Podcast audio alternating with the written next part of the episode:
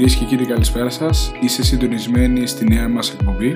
Γεια σας και από μένα, ε, Φίβος εδώ και είμαστε στο Narrator. Βασίλη, καλή αρχή στην εκπομπή σου. Εγώ θα είμαι στη θέση των ακροατών και όσους μας ακούνε. Εγώ θα θέτω τις ερωτήσεις και θα είμαι λιγότερος παρουσιαστής. Μιας και εγώ μάλλον θεωρούμε ο μέσος ε, ακροατής ε, για μια τέτοια εκπομπή, οπότε ουσιαστικά κάνω τις ερωτήσεις από την οπτική γωνία ενός μέσου ανθρώπου που μας ακούει. Λοιπόν, Φίβο και φίλοι ακροατές και φίλες ακροάτριες, το πρώτο θέμα με το οποίο θα ασχοληθούμε στο Narrator δεν είναι άλλο από το θέμα της ψυχιακής μου.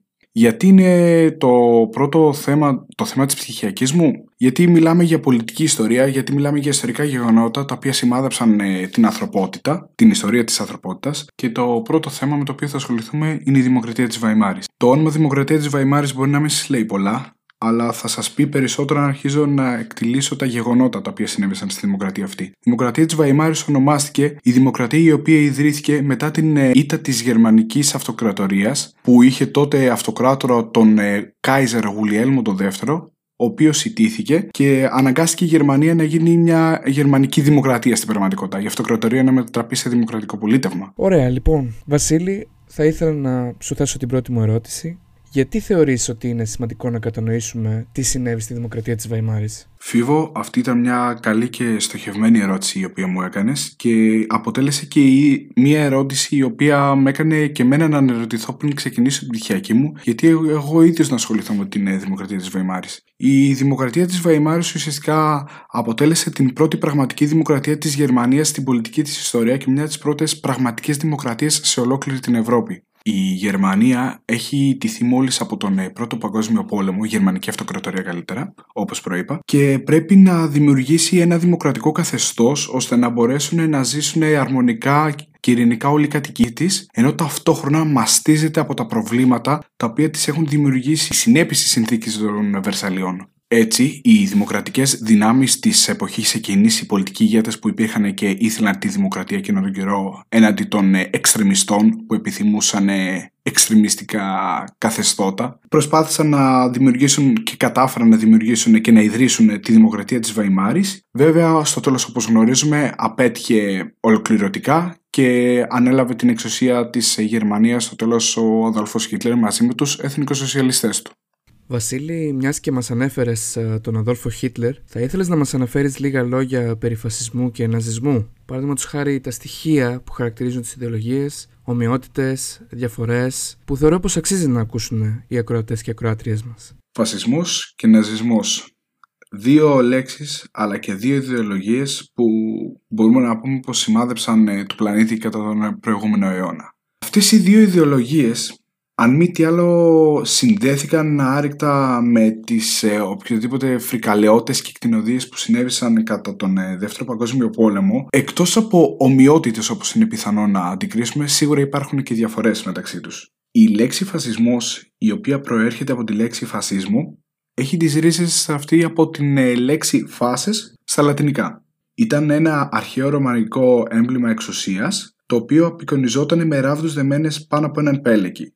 Αυτό φυσικά ισχύει στην αρχαία Ρώμη. Το πιο χαρακτηριστικό σημάδι της ιδεολογίας αυτής, του φασισμού φυσικά, ήταν η επιβολή των απόψεων στην ε, κοινωνία του έθνους ή με πολύ πολύ αυταρχικό τόνο. Εκπρόσωπος της ε, ιδεολογίας του φασισμού κατά την διάρκεια του Μεσοπολέμου δεν υπήρξε άλλος από τον ε, Μπενίτο Μουσολίνη. Ο Μπενίτο Μουσολίνη ήταν ο ηγέτης του Εθνικού Φασιστικού Κόμματος της Ιταλίας, στα Ιταλικά Partito Nazionale Fascista, PNF συντομογραφία του και με ηγέτη τον Μπενίτο Μουσολίνη παρουσιάστηκαν και εμφανίστηκαν στο χώρο οι πρώτες παραστηριοτικέ φασιστικές ομάδες στην Ευρώπη. Τώρα, η καταγωγή της λέξης ναζισμός προέρχεται από την ε, συντόμευση της γερμανικής λέξης Nationalsozialismus. Ήταν το όνομα το κινήματος των εθνικοσοσιαλιστών. Οι εθνικοσοσιαλιστές είχαν ε, για ηγέτη τους φυσικά τον Αδόλφο Χίτλερ. Τώρα, η... Το επόμενο ερώτημα το οποίο δημιουργείται στους ε, περισσότερους από εσάς είναι ότι Βασίλη πώς ε, διαχωρίζουμε τον φασισμό και τον ναζισμό αφού πρόκειται για δύο φρικαλές μορφές εξουσίας ε, ή καλύτερα δύο φρικαλές ιδεολογίες οι οποίες απέκτησαν εξουσία στις χώρες στις οποίες εμφανίστηκαν. Καταρχήν θα πρέπει να εξηγήσουμε πως τα δύο κινήματα αυτά θα θεωρούνταν ταυτόσιμα αν είχαν και τα δύο τις ίδιες πρακτικές. Από τη στιγμή που δεν έχουν και τα δύο τις ίδιες, δεν είχαν καλύτερα και τα δύο τις ίδιες πρακτικές, έχουν και διαφορετικό όνομα όπως είναι προφανώς. Πάμε λοιπόν έτσι να πάρουμε μία-μία τις ιδεολογίες και να εξηγήσουμε τα χαρακτηριστικά τους. Υπό το πρίσμα λοιπόν του Ιταλικού φασισμού, κύρια χαρακτηριστικά αποτέλεσαν τόσο η λατρεία που υπήρχε για το φασιστικό κράτος, όσο και το άκρατο στοιχείο του εθνικισμού. Ταυτόχρονα, οι φασίστες της Ιταλίας ήταν έντονα αντικομουνιστές, χρησιμοποιούσαν ιδιαίτερα τον λαϊκισμό ώστε να έχουν υπό τον έλεγχο τους τον Ιταλικό λαό και όποτε έκριναν αυτή αναγκαίο, προέβησαν σε ομή και αυταρχική χρήση βίας ώστε να επιβληθεί η κυβέρνησή τους σε βάρος τόσο των πολιτικών αντιπάλων τους, όσο και αυτών οι οποίοι δεν συμμορφώνονταν με τις ενέργειές τους. Τελευταίο και μη εξαιρεταίο πολύ σημαντικό στοιχείο για τον Ιταλικό φασισμό αποτελεί και ο κορπορατισμός. Ο κορπορατισμός εδραίωσε για τα καλά την κυριαρχία του καπιταλισμού και διέλυσε τα συνδικάτα των εργατών στην Ιταλία. Ένα πολύ σημαντικό στοιχείο. Τα χαρακτηριστικά δε του ναζισμού μας πήγαν ένα βήμα παραπέρα. Ο μιλιταρισμός άγρατο. Η ευρεία χρήση προπαγάνδας πολύ έντονη η οποία βέβαια κατέστηκε απόλυτα επιτυχημένη μέσω της χρήσης του ραδιοφώνου τότε, καθώς και πολύ μεγάλων εκδηλώσεων και παρελάσεων προς τιμήν πάντα του Φίρερ, που ήταν ο αρχηγός του γερμανικού κράτους, ποιος άλλος φυσικά, ο Αδόλφος Χίτλερ τότε. Τώρα όσον αφορά τους πολιτικούς αντιπάλους του ναζισμού, ο ναζισμός προέτασε ουσιαστικά απροκάλυπτη και ομή χρήση βίας σε οποιαδήποτε στιγμή αισθανόταν η ίδια η κυβέρνηση κίνδυνο από αντιφρονούντες ή οποιοδήποτε πολιτικό αντίπαλο. Υπήρχε τόσο κατάργηση των ε, πολιτικών κομμάτων και των συνδικάτων, αλλά τόσο φήμωση του τύπου και της ε, δημοκρατίας γενικότερα.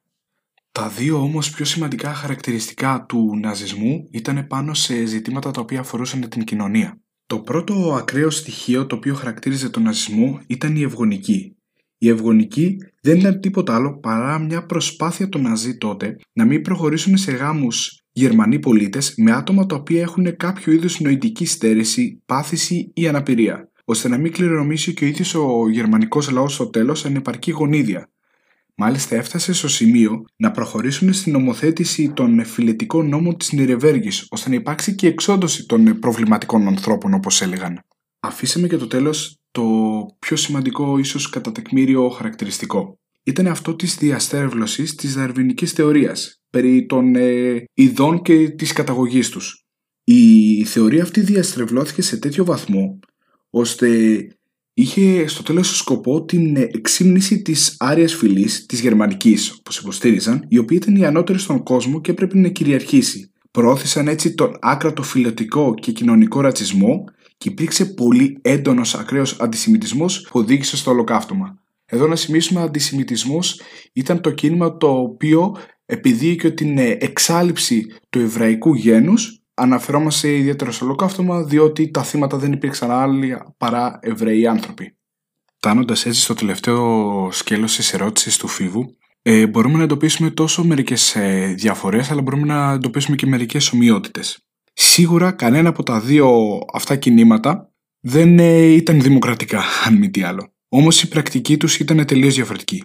Οι Ναζί προσπάθησαν γενικότερα να επιβληθούν ολοκληρωτικά στη Γερμανία, ελέγχοντας οποιοδήποτε μέσο μαζικής ενημέρωσης, κάθε πολιτικό αντίπαλο και κατήχαν ολοκληρωτικά την εξουσία. Οι φασίστες της ε, Ιταλίας δεν προέβησαν σε τέτοιες ακρότητες. Σίγουρα προσπάθησαν ε, να διατηρούν το μεγαλύτερο μέρος της εξουσίας στη χώρα τους, αλλά δεν προχώρησαν ποτέ σε τέτοιες βιαιότητες. Αντίθετα, ο ναζισμός ήθελε το κράτος να διακατέχεται μόνο από ανθρώπους που ανήκουν στην ε, άρια φυλή. Μιλώντας λοιπόν για την άρια φυλή, εντοπίζεται ίσως η ειδοποιώς διαφορά χαρακτηριστικό μεταξύ του φασισμού και του ναζισμού. Ο ναζισμός έδινε τεράστια σημασία στις ε, φιλοτικές διαφορές. Καμία σχέση βέβαια με τον ε, Ιταλικό φασισμό.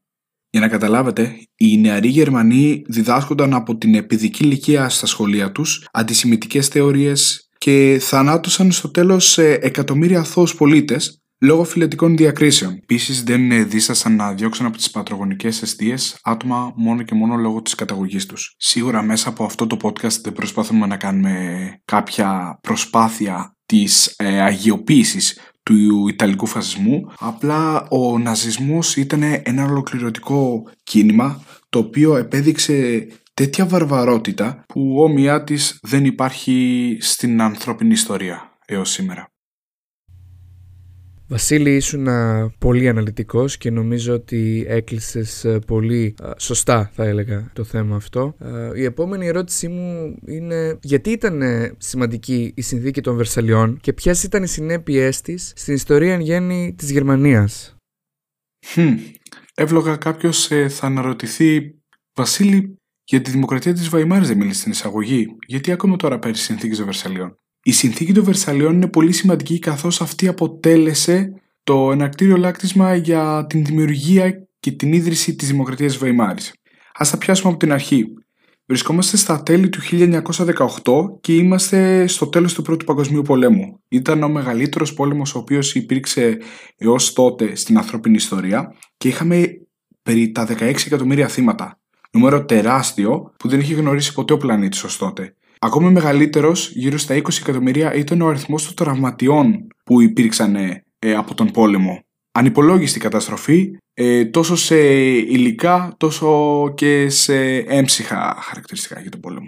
Η γερμανική αυτοκρατορία τότε, η οποία είχε για ηγέτη της τον αυτοκράτορα τον ε, Γουλιέλμο τον δεύτερο, με τιμητικό όνομα Κάιζερ, που σημαίνει αυτοκράτορα στα γερμανικά, ε, μπροστά στο φάσμα της ολοκληρωτικής καταστροφής τότε και επειδή την εγκατέλειψε κάθε συμμαχός της, αναγκάστηκε να παραδοθεί. Δεχόμενη τότε τα λεγόμενα 14 σημεία του Προέδρου των ΗΠΑ, που τότε Πρόεδρος των Ηνωμένων Πολιτειών της Αμερικής ήταν ο Πρόεδρος Βίλσον. Ο αυτοκράτορας τρέπεται σε φυγή και αναλαμβάνει πλέον ε, στο καθεστώς της αβασίλευτης δημοκρατίας ο Φρίντριχ Έμπερτ, ο νέος καγκελάριος της Γερμανίας. Η Γερμανία παραδίδεται και συγκεκριμένα στις 7 Μαΐου του 1919 όπου η Γερμανία αποφασίζει τότε να στείλει μια ειρηνευτική αντιπροσωπεία η οποία συμφωνεί με όλους τους όρους των συμμάχων οι οποίοι ήταν ιδιαίτερα σκληροί για τους Γερμανούς.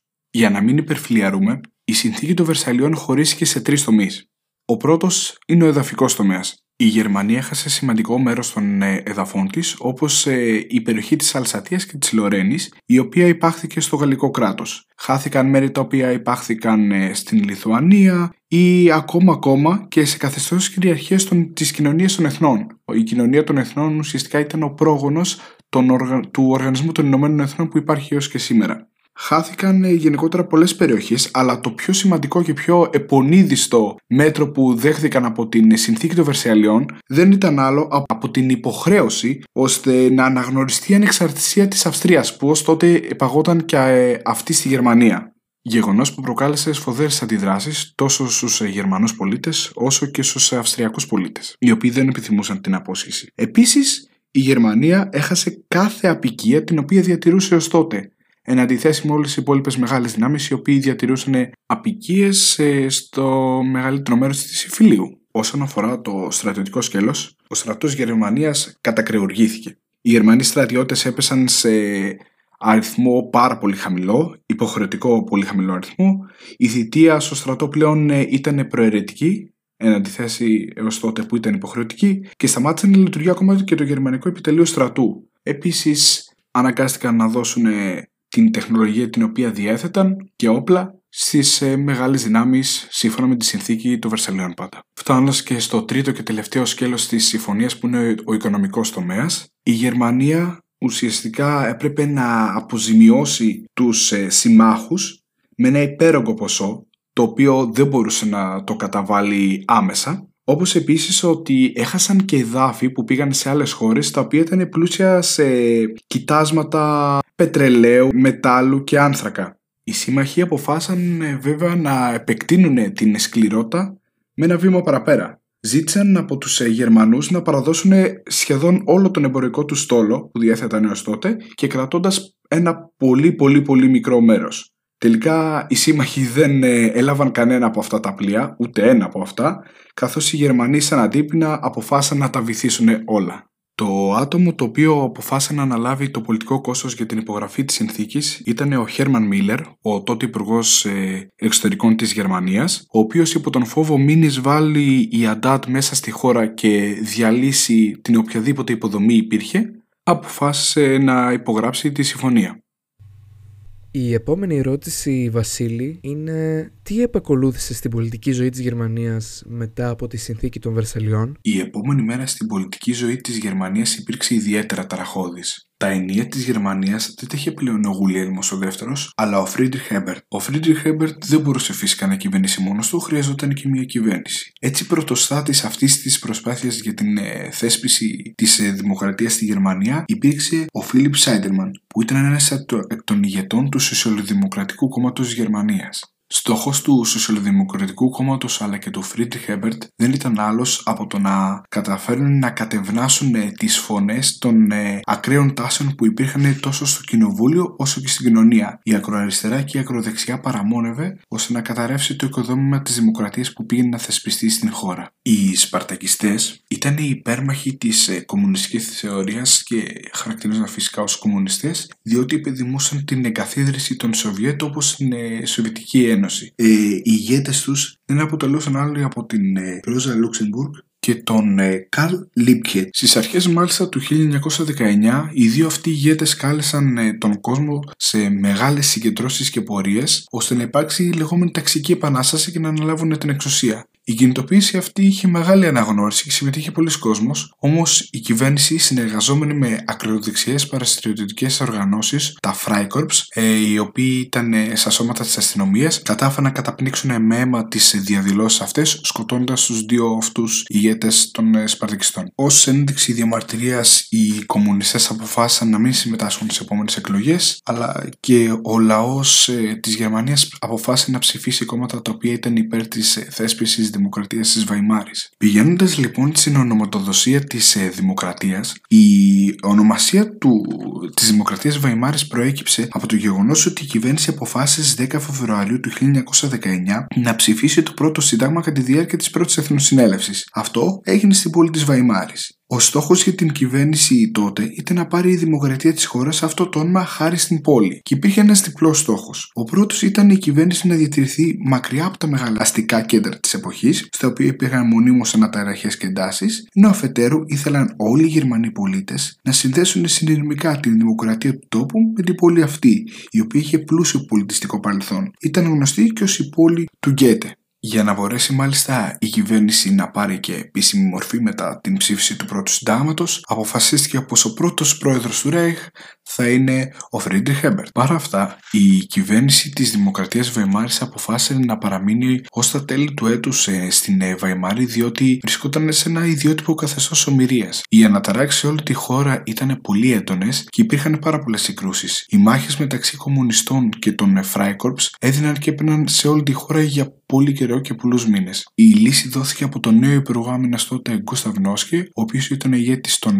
Freikorps και αποφάσισε να αιματοκυλήσει κάθε διαδήλωση που έκαναν οι κομμουνιστές και τα εργατικά συνδικάτα, παύοντας έτσι τις ε, φωνές οι οποίες αντιτίθονταν στα μέτρα και τις διαθέσεις της κυβέρνησης. Στο τέλος του έτους, αφού επήλθε η τάξη, οι αποφάσισαν οι κυβερνώντες να επιστρέψουν στο Βερολίνο. Βέβαια, παρόλο που η κυβέρνηση της Δημοκρατίας Βαϊμάρης αποφάσισε να μετακομίσει στο Βερολίνο, οι συγκρούσεις που υπήρχαν ε, μεταξύ των ε, κομμουνιστών και της αστυνομίας δεν σταμάτησαν να υπάρχουν. Στο κατόφλι όμως της ε, κυβέρνησης υπήρξε ένα νέο πρόβλημα το οποίο ήταν έτοιμο να κλειδονίσει την σταθερότητα της κυβέρνησης Δημοκρατίας Βημάρης. Αυτό δεν ήταν άλλο από τους όρους οι οποίοι υπήρχαν στη συμφωνία για τη συνθήκη των Βερσαλιών. Ιδιαίτερα οι παραχωρήσεις που έπρεπε να γίνουν γεωγραφικά και η οικονομική επανόρθωση που έπρεπε να γίνει, δηλαδή οι πολεμικές αποζημιώσεις που έπρεπε να καταβληθούν στους επληγωμένους συμμάχους ήταν ιδιαίτερα μεγάλες και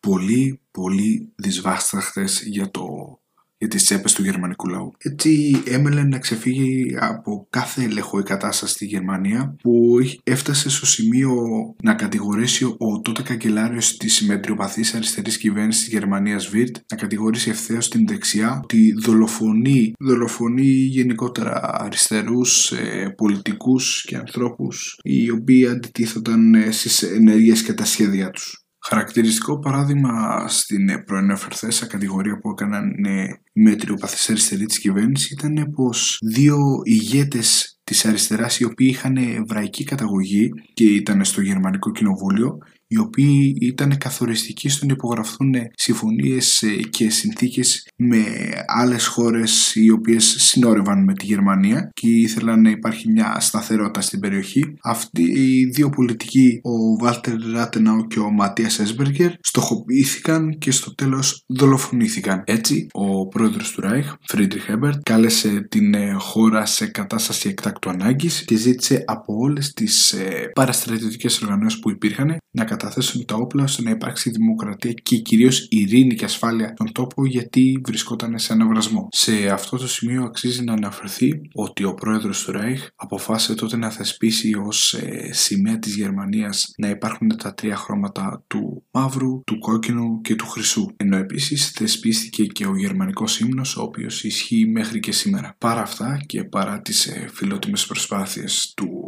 Έμπερτ, ο αντισημιτισμός στη Γερμανία για κάποιο λόγο ολοένα και αυξανόταν προ τα άτομα τα οποία δεν γνωρίζουν τι σημαίνει αντισημιτισμό. Αντισημιτισμό χαρακτηρίζουμε και ονομάζουμε την συστηματική αντίθεση προς την εβραϊκή φυλή και το εβραϊκό γένος. Δηλαδή την προσπάθεια περιορισμού της ε, έκφρασης ε, του εβραϊκού γένους ε, γενικότερα φτάνοντας κάποιες φορές σε πολύ βίαιες πράξεις φανατικοί υπέρμαχοι αυτής της ιδέας τότε δεν αποτέλεσαν άλλοι από τους πρώτους εθνοφιλετιστές που οι Γερμανοί τους ονόμασαν Volkisch. Και τώρα κάποιος θα αναρωτηθεί γιατί αποφάσισαν να στραφούν κατά του εβραϊκού γένους οι εθνοφιλετιστές του τότε. Η απάντηση σε αυτό το ερώτημα είναι πολύ απλή. Σύμφωνα με την θεωρία του εθνοφιλετισμού, οι Εβραίοι δεν είχαν τη δυνατότητα όχι μόνο της κοινωνικής ανέλυξης, αλλά να σχηματίσουν μια σωστή και αρμονική κοινωνία. Τους θεωρούσαν υπεύθυνους ακόμα και για την ε, ήττα τους στο Πρώτο Παγκόσμιο Πόλεμο.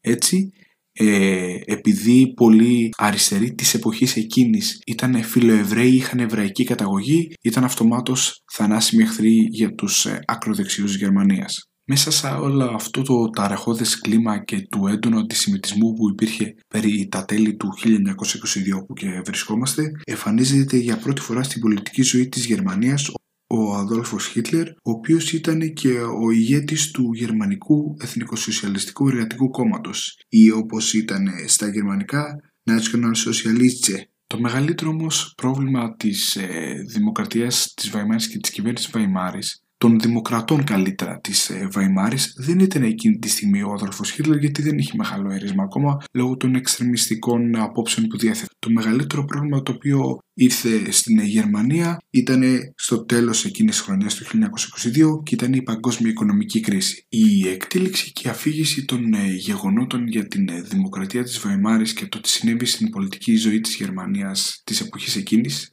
δεν αξίζει μόνο ένα μέρος όπως καταλαβαίνετε και γι' αυτό θα συνεχιστεί την ε, επόμενη εβδομάδα με ένα νέο επεισόδιο. Μέχρι το επόμενο μέρος όμως να είστε όλοι και όλες καλά. Γεια και χαρά!